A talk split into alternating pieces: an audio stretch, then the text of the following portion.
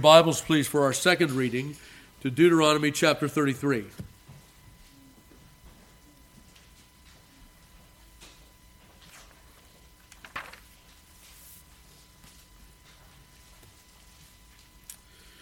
Uh, one thing I forgot to tell you to pray for, beloved, if you would be so kind as to write it down. Uh, next Lord's Day, uh, our licentiates are uh, planning to be in the pulpit. It'd be the last Lord's Day of the month on an even numbered month. That means we'll have them in the pulpit. Uh, I will be uh, officiating the services and conducting the readings. So please be in prayer for them as they prepare, that the Lord would give them utterance in His Word. And I was just going to say, whoever is preaching in the morning, I don't remember which is which right now, but chapter 34 of Deuteronomy is a very short chapter, so you may have a little extra time. All right, Deuteronomy 33, verse 1. Hear now the inerrant, infallible, and inspired Word of God. And this is the blessing wherewith Moses, the man of God, blessed the children of Israel before his death. And he said, the Lord came from Sinai and rose up from Seir unto them. He shined forth from Mount Paran, and he came with ten thousands of saints. From his right hand went a fiery law for them. Yea, he loved the people. All his saints are in thy hand, and they sat down at thy feet. Every one shall receive of thy words. Moses commanded us a law, even the inheritance of the congregation of Jacob and he was king in Jeshurun when the heads of the people and the tribes of Israel were gathered together. Let Reuben live and not die, and let not his men be few. And this is the blessing of Judah. And he said, Hear, Lord, the voice of Judah, and bring him unto his people. Let his hands be sufficient for him, and be thou an help to him from his enemies. And of Levi he said, Let thy Thummim and thy Urim be with thy Holy One, whom thou didst prove at Massah, and with whom thou didst strive at the waters of Meribah, who said unto his father and to his mother, I have not seen him. Neither did he acknowledge his brethren, nor knew his own children, for they have observed thy word and kept covenant. They shall teach Jacob thy judgments and Israel thy law. They shall put incense before thee and whole burnt sacrifice upon thine altar. Bless, Lord, his substance and accept the work of his hands. Smite through the loins of them that rise against him and of them that hate him, that they rise not again. And of Benjamin he said, The beloved of the Lord shall dwell in safety by him and the Lord shall cover him all the day long, and he shall dwell between his shoulders. And of Joseph he said, Blessed of the Lord be his land for the precious things of heaven, for the dew and for the deep that coucheth beneath, and for the precious fruits brought forth by the sun, and for the precious things brought forth by the moon, and for the chief things of of the ancient mountains, and for the precious things of the lasting hills, and for the precious things of the earth and fullness thereof, and for the goodwill of him that dwelt in the bush. Let the blessing come upon the head of Joseph, and upon the top of the head of him that was separated from his brethren. His glory is like the firstling of his bullock and his horns are like the horns of unicorns. With them he shall push the people together to the ends of the earth. And they are the ten thousands of Ephraim, and they are the thousands of Manasseh. And of Zebulun he said, Rejoice, Zebulun, in thy going out, and Issachar in thy tents. They shall call the people unto the mountain. There they shall offer sacrifices of righteousness, for they shall suck the abundance of the seas and of treasures hid in the sand. And of Gad he said, Blessed be he that enlargeth Gad. He dwelleth as a lion and teareth the arm with the crown of the head. And he provideth the first part for himself, because there in a portion of the lawgiver was he seated, And he came with the heads of the people. He executed the justice of the Lord and his judgments with Israel. And of Dan he said, Dan is a lion's whelp. He shall leap from Bashan. And of Naphtali he said, O Naphtali, satisfied with favor and full of the blessing of the, of the Lord, possess thou the west and the south. And of Asher he said, Let Asher be blessed with his children, let him be acceptable to his brethren, and let him dip his foot in oil. Thy shoes shall be iron and brass, and as thy days, so shall thy strength be. There is none like unto the God of Jeshurun, who rideth upon the heaven in thy help, and his excellency on the sky. The eternal God is thy refuge, and underneath are the everlasting arms. And he shall thrust out the enemy from before thee, and shall say, Destroy them. Israel then shall dwell in safety alone. The fountain of Jacob shall be upon a land of corn and wine. Also his heavens shall drop down dew. Happy art thou, O Israel. Who is like unto thee, O people saved by the Lord, the shield of thy help, and who is the sword of thine excellency? And thine enemies shall be found liars unto thee, and thou shalt tread upon their high places. May God add his blessing to the reading and hearing of his most holy word. Well, Moses goes out with a bang, doesn't he? What a blessing that Moses gave to the children of Israel. I think we need to be a little bit careful as we come to this. There are some things that obviously have historical reference to them. But then other things are just more generally blessings based upon the names of the patriarchs themselves. And so they are just general blessing that was promised by the Lord. So, the first thing that we want to see in this blessing, uh, uh, let me read this quotation for you. Consequently, we have nowhere any special predictions, but simply prophetic glances at the future, depicted in a purely ideal manner whilst in the case of most of the tribes, the utter want of precise information concerning their future history prevents us from showing in what way they were fulfilled. I think that's good divinity. That you'll find that in Keil and Delitzsch. All right, so this is the blessing wherewith Moses, the man of God, blessed the children of Israel. May I say here that at the end of Moses' life, as he's ready to go up to Mount Nebo, that this is a refreshing change. What have we heard from Moses in chapters 29, 30, 31, and 32? We've heard about the curses mostly, haven't we? That's right. Well, again, let's go ahead and make this statement that the Lord curses potentially in the future as warnings, not necessarily as portents of what will take place. Right? And I would cite Jeremiah chapter 18 for this. Uh, the Lord always gives what he calls a moral interpretation of prophecy. You know what the moral interpretation of prophecy is? That if the Lord promises to curse a people, and by that cursing they turn from their wickedness, he will turn from the curse. And that if the Lord promises to bless a people, and if upon that blessing the people that receive that blessing become complacent and apostate, the Lord will turn from that blessing and curse them. It's what Patrick Fairbairn calls the moral interpretation of prophecy. And it is one of the wisest hermeneutical principles that you might learn. Very, very important. Um, Samuel Rutherford will go so far as to say, even when Adam heard God in the garden say, In the day that thou eatest thereof, thou shalt surely die, what Adam should have thought was, I'm deserving of death, but I have an opportunity to apply for mercy. That's the God we know, isn't it? That's right.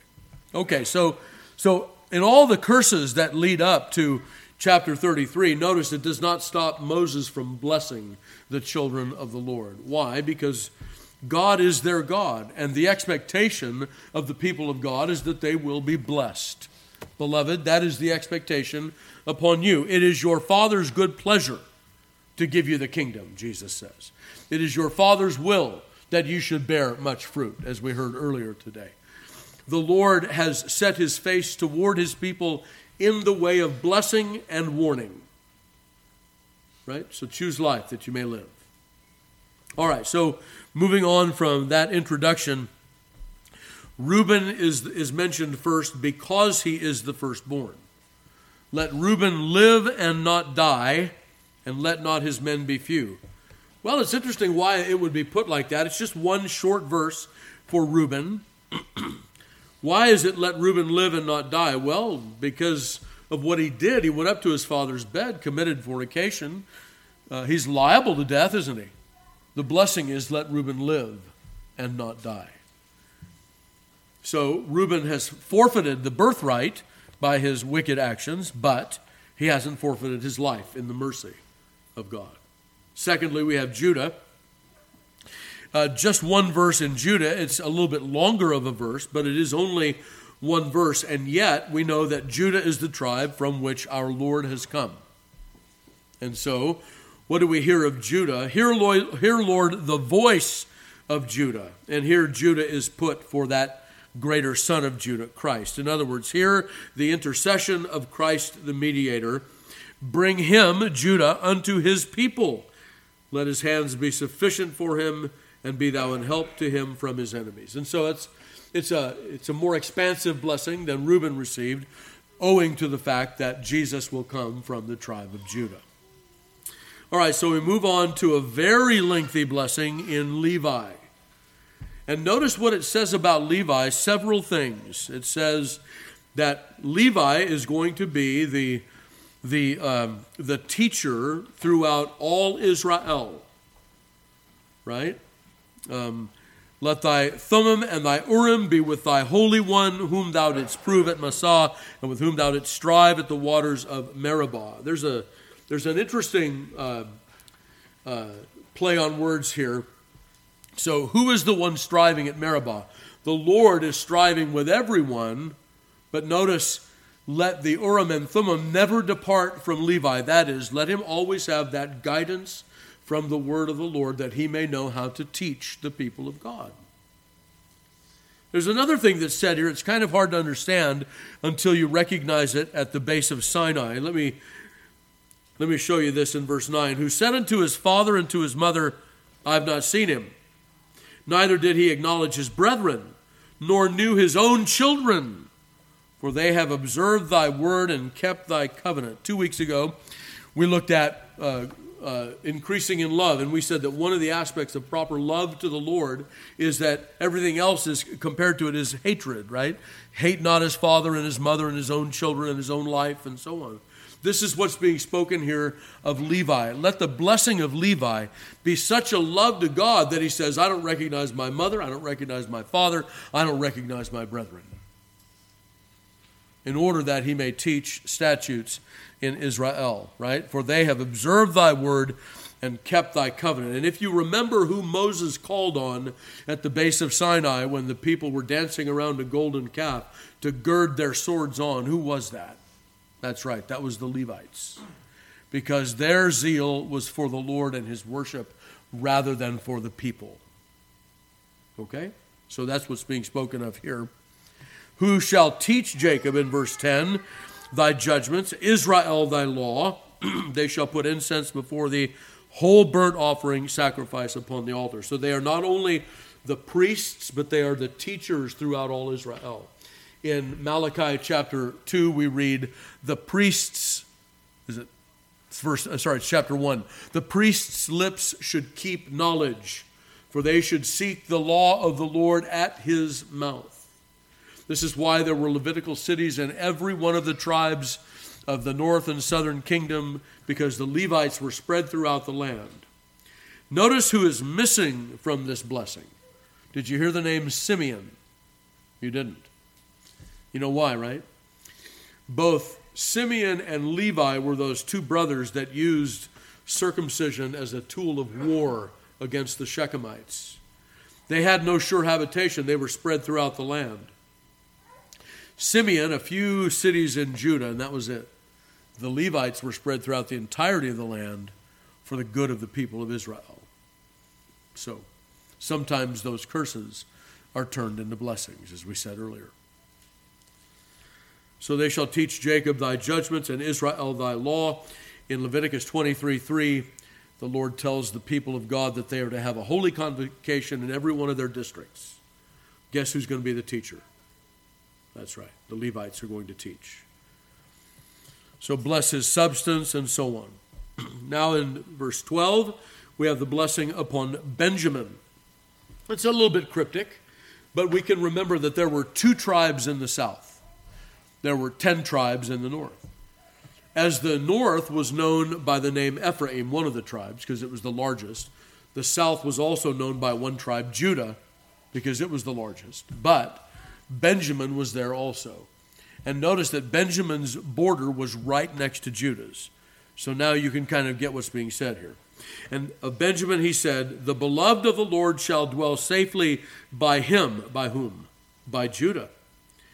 And in dwelling by Judah, he's going to dwell by the Lord because it's in the southern kingdom where the temple is, where the true worship of God is. And the Lord shall cover him all the day long, and he shall dwell between his shoulders. I think the he there is Benjamin shall dwell between the shoulders, that is, between the mountains, right? Those, those mountains where the Lord's house will be. So Benjamin's going to dwell in the south with Judah as a part of that southern kingdom where the true worship of God is. That's a blessing. Okay, so now Joseph, a very extended uh, blessing here for Joseph. Uh, because Joseph stands for Ephraim and Manasseh, the, the uh, tribes on both sides of the Jordan in the northern kingdom. And so there are all kinds of temporal blessings. And if you know the history of the nation, you know that that northern kingdom was blessed temporally. They were not blessed, however, spiritually. They turned away very early under Jeroboam the first. Zebulun uh, and Issachar are joined together in their going out and their coming in. They shall offer sacrifices of righteousness, and so the Lord promises a general blessing to them. Uh, Gad, talking about a troop, right? That's what Gad means, a troop, like, a, like, like an army. And so the Lord will tell him, uh, You're going to do justice, you're going to be the lawgiver, you're going to execute justice of, of the Lord with judgments in Israel. Ironically, Dan follows next. You know why it's ironically? Because the name Dan means judgment. And so Dan is sort of left out of his own namesake because the judgment is given to Gad, to the troop instead. And that's because Dan left his habitation, wasn't happy with his inheritance that the Lord gave him, and moved up into the north instead unto Laish. He shall leap from Bashan. There's a division among commentators as to what that means. I think what's being spoken of there is that in the area of Bashan, there were, you know, it's mountainous area, and there were caves, and lions dwelt in caves. And so it says that Dan is a lion's whelp, he shall leap from Bashan. In other words, he's going to come shooting out of the cave. When he gets you, you know, he'll get you by surprise, in other words. Asher, let, oh, sorry, Naphtali is next. Uh, Naphtali shall be satisfied with favor. Again, very, uh, very general, possess the west and the south, the place of warmth and the sea breeze. Uh, of Asher, he said, Let Asher be blessed. Of course, the, the name Asher means blessing, right? That's that Hebrew word ashrei. Okay, so let, let, let blessing be blessed, right? Let him be acceptable to his brethren, and so on. All right, so now we come to the end. Moses wraps up uh, his, his blessing and he turns them all toward the Lord. There is none like unto the God of Jeshurun, who rideth upon the heaven in thy help, and in his excellency on the sky. My the eternal God is thy refuge, right? He's just said that his excellency is in the sky, but then he'll say, underneath are the everlasting arms. So God watches over you from above and holds you up from beneath. And that's what he would have the children of Israel to know there. The eternal God is thy refuge. Um, Happy art thou, O Israel, who is like unto thee, and so on. And if I might say something that I forgot here as I close, back from the front, it says that when the Lord gave his law to his people, it says that he loved them. The people of God received the law of God at Sinai, that fiery law that went before him, because he loved the people. Let's maybe draw one conclusion from that and bring our time to a close on this chapter, and that is that if we have an attitude toward the law of God that is something other than this is the blessing of God upon us, there's something seriously wrong in our minds with regard to the law or in our souls with regard to God's love toward us. God gave us His law because He loves us, right? And we give it back to Him in love, don't we? Okay, with that then, let's stand and continue.